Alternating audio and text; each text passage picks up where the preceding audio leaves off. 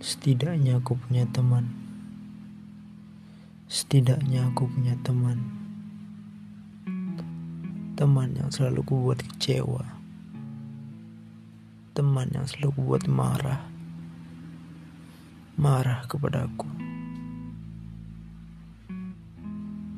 Aku sudah kehilangan kenangan masa kecilku. Masa di mana sesuatu yang sederhana maknanya luar biasa. Mereka menemaniku sampai ku berubah menjadi egois.